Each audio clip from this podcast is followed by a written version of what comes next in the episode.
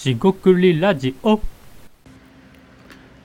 こんばんは、しごくりラジオの大橋です。今回もしごくりラジオ始めていきたいと思います。今回ですね、ビジネス、えー企業というところでビジネスをですね作るサービスを作るえ事業を作る商売をするその、えーやっていこうとしてる、まあ、企画とか立ち上げとかっていうタイミングで見られるいや別にそのタイミングだけじゃないんですが、えーお客さんが見えなくなるみたいな現象えー思考の盲点みたいな名称で呼んでるんですが僕が勝手に呼んでるんですがそのことについて話していきたいと思います。今回もどうぞよろしくお願いいたします。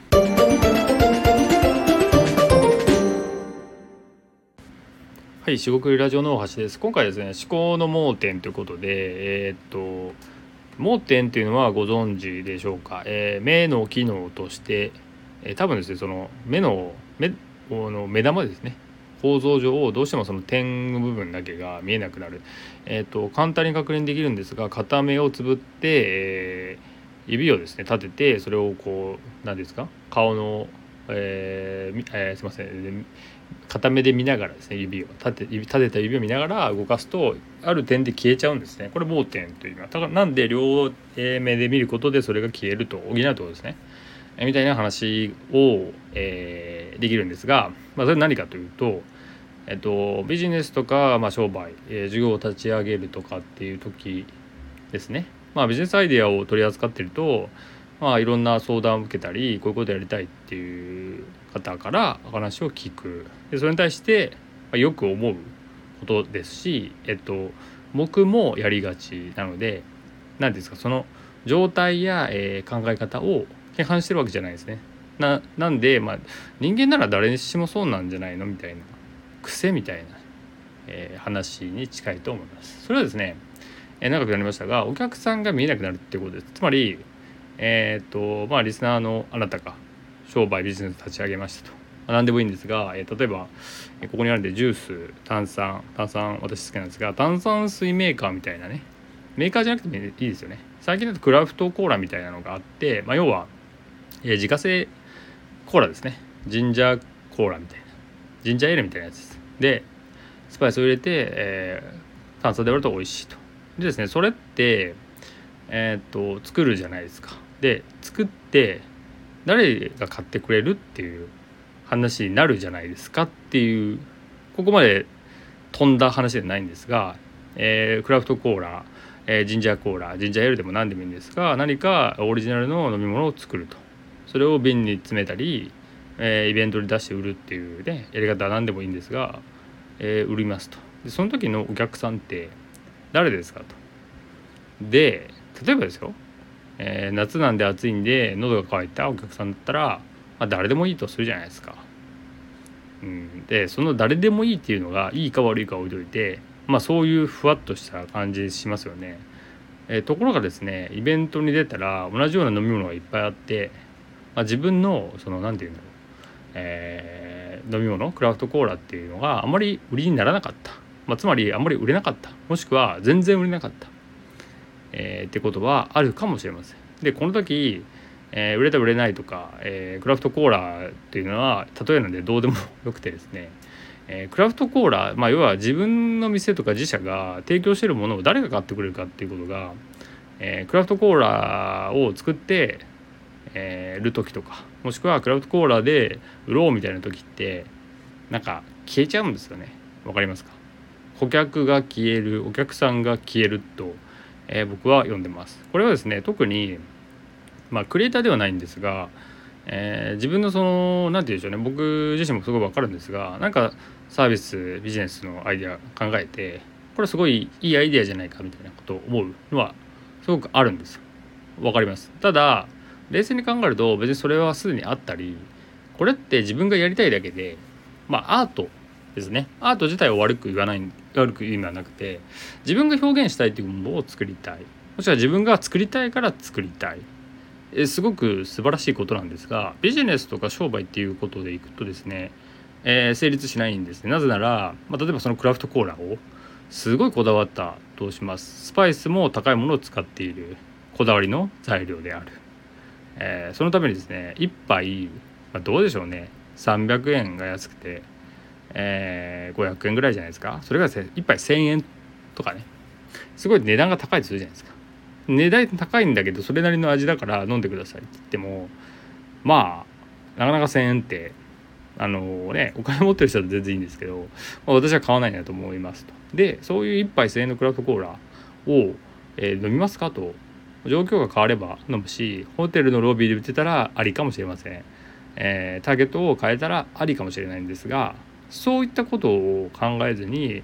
えー、っととりあえず売ってみるその行動自体は全然いいんですがそのお客さんが見えなくなるっていうことを今回は言いたいんですね。なんでじゃあそのこだわり抜いた一杯製のクラフトコーラをですね、えー、誰か買ってくれるんですかということをあの一人で考えたりすると結構盲点になると。これは私もなったりします。なんでこれをどうは、えー、外すというか盲点にならないかというとさっき冒頭ですね目の話しましたけど違う視点で見るってことですね。で例えば一人でやるなら、まあ、寝かしてみて冷静に考えて書き出したりしてね客観的に見てこれ一杯1,000円のって自分買う？みたいなね。自分がですよ。僕が買います？とかね。自分で買いますって言った時に買わないとかねいうのあるんですよ。自分が買わないものをお客さんが買うってなかなか困難じゃないですか。でえっと顧客ですねお客さんが違うんですっていうね私とお客さんは違うからいいんです。まあ、例えば、えー、ギフトですよね。えー、例えば生産者さんでりんご農家の人でりんごジュースを作るとでそのりんごジュースは結構高級路線なのかな 1, 1本あたりま1,000円以上するとえー、ピンキリなんで分かんないですが、まあ、1000円するリンゴジュース結構高いかなと思いますでそのじゃあリンゴジュースを自分で飲みますかっていうと飲まないと。でもですね。ギフト用で、えー、送りたいとか飲みたいっていう人がいるから売っていると。っていうのはあると思いますなんでえー、っと自分がまあお客さんにならないから自分がその商品をお客さんとして飲め、えー、買わないから買えないっていうね絶対的な、えー、なんていうんですかね買いではないんですよ。ただそれなりにそれなりにですよえーと、リンゴジュースの話をしても、えー、それなりに自信があって作っててうまいよっていうのだからこそその値段で売れてるっていうことだと思います。なんで、えー、すごく難しいんですが、え、つまりですねまとめてしまうと、え、サービスビジネス事業を考える時にそのサービス側ですね提供側の供給側ですよね、え視点に立ってしまうんですね。そうするとえー、不思議なことにですねそれを受ける側ですねクラフトコーラの話をしましたが、え、クラフトコーラ飲む人まあリンゴジュースは悪くないんですがリンゴジュースを作る人だったらリンゴジュースを買う人ですね。そのお客さんが見えなくなるっていうのがですね、えー、これは何なんでしょうね。ビジネスの教科書とか載せてほしいんですけどなんか見えなくなるってあんま聞いたことがない。でも近しいのはあったりますサービスの話で、えーと、確かですねセブンイレブンの